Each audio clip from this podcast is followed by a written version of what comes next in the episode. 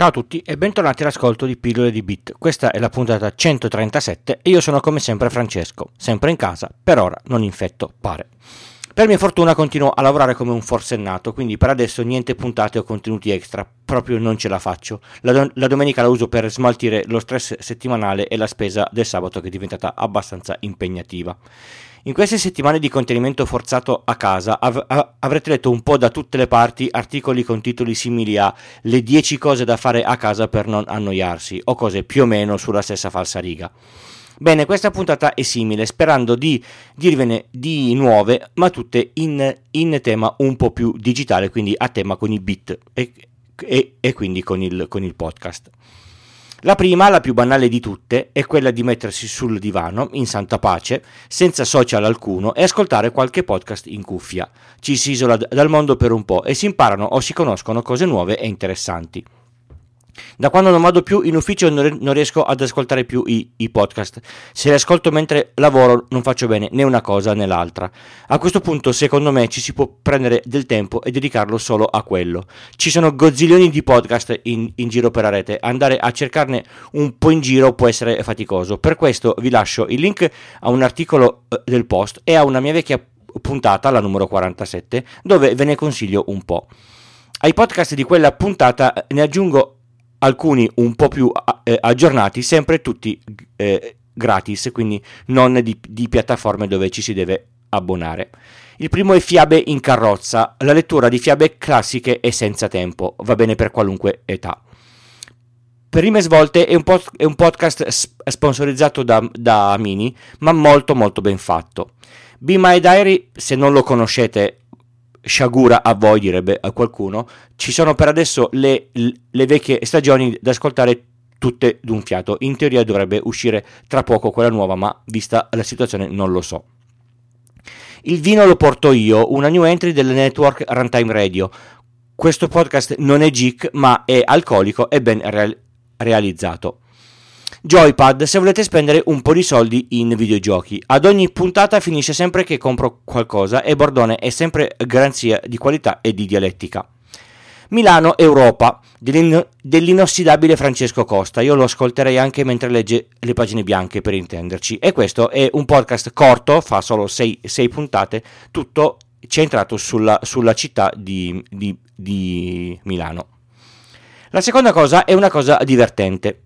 Aprite la prima pagina di Nonciclopedia, attenzione, non Wikipedia, è proprio Nonciclopedia, il link sta nelle note come sempre. Aprite una pagina a caso tra quelle proposte e tra una risata e l'altra passate alle pagine correlate di quella che state leggendo in quel momento. Bene, dopo sono passate circa 5 ore senza che ve ne siate neanche accorti, l'umore sarà più alto, ve lo assicuro.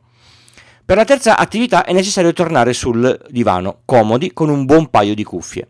Se siete fanatici del fisico, aprite l'armadio con i CD o con i vinili e scegliete uno di quei dischi che non ascoltate da tempo, uno di quelli della vostra giovinezza, di quelli che dopo questo disco tutta la musica fa schifo, perché per tutti noi c'è un disco così. Lo mettete dalla traccia 1 e lo ascoltate fino alla fine, senza interruzioni, senza playlist, senza musica correlata, solo quel disco come l'autore l'aveva progettato al tempo. Ovviamente vale anche se avete comprato l'intero album su iTunes o se avete un abbonamento a Spotify e Apple Music o uno dei 1000 servizi di streaming attualmente in commercio. Dai miei 42 anni ve ne consiglio 5, ma si sa, la musica ha gusti davvero personali, quindi potrebbero non piacervi tutti o forse neanche nessuno. Dai, direi che sono 6, perché mentre mi scrivevo questa puntata me ne è venuto in mente uno immancabile e non sono riuscito a sostituirne nessuno. Il primo è Brother in Arms dei Dire Straits del 1985.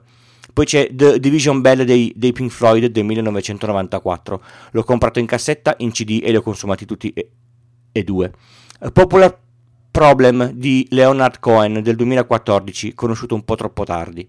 Black Album dei Metallica, anche questo l'ho consumato tantissimo. Hybrid Theory dei Linkin Park, questo è del 2000. E di italiano gli arrangiamenti della PFM delle canzoni di De André, è un doppio live del 79 che è veramente bellissimo. Adesso tornate al PC aprite un browser e, per l'amor di Dio e del vostro fegato, non aprite i social network, aprite YouTube e puntate su uno di questi tre canali.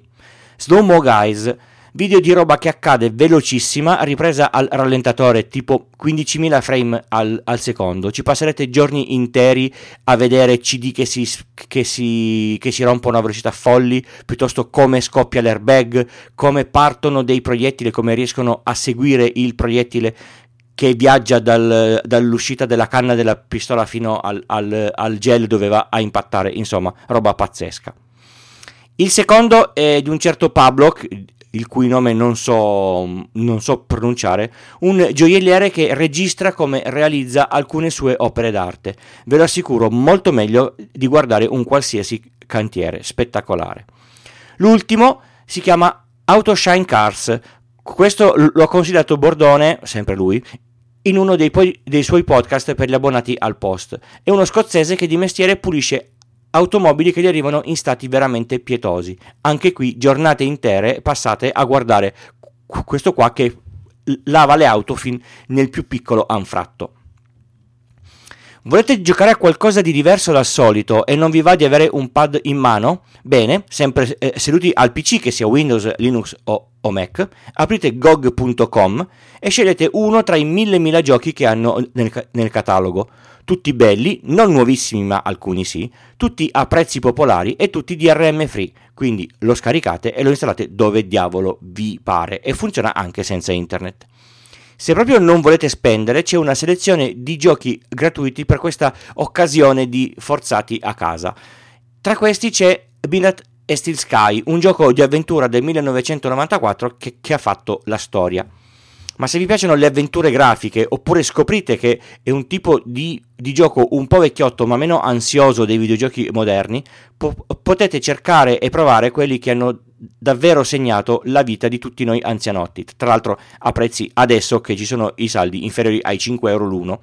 The Day of the Tentacle, The Secret of Monkey Island, Indiana Jones and the Fate of Atlantis e Timberwind Park, nello stesso autore di Monkey Island, questo uscito nel 2017, ma con la stessa grafica pixelosa, con gli stessi enigmi dello stesso tipo. Insomma, da fare ce n'è.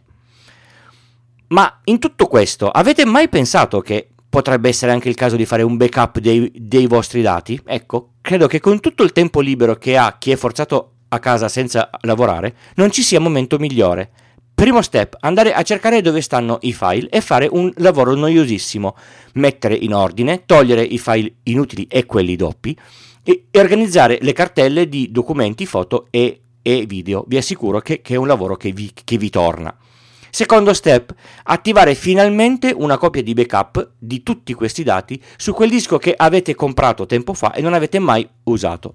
Magari non è il backup automatico che tutti dovremmo avere, con almeno 3 copie, una delle quali a 50 km da casa, ma si può iniziare ad avere una copia di sicurezza dei propri dati, una copia di tutto, PC, portatile, telefono, tablet, tutto quello che contiene i vostri dati, video, foto e tutto quello che vi sta più a cuore e che, se pensate di perderlo, vi fa male.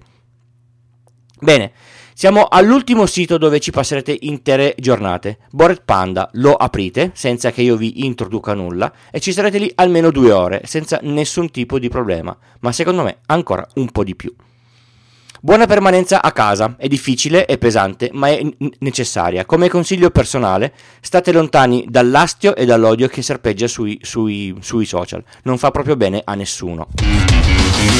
Trovate tutti i contatti e i modi per sostenermi per questo progetto direttamente nelle note di questa puntata o sul sito Pillole di Bit col .it. Mi trovate su Twitter, nel gruppo Telegram, il canale che preferisco e che ormai conta più di 240 iscritti, oppure via mail se volete scrivermi di più o in maniera privata. Se volete sostenermi con €5 o più, mi compilate il form e vi spedisco gli adesivi a casa, poste permettendo.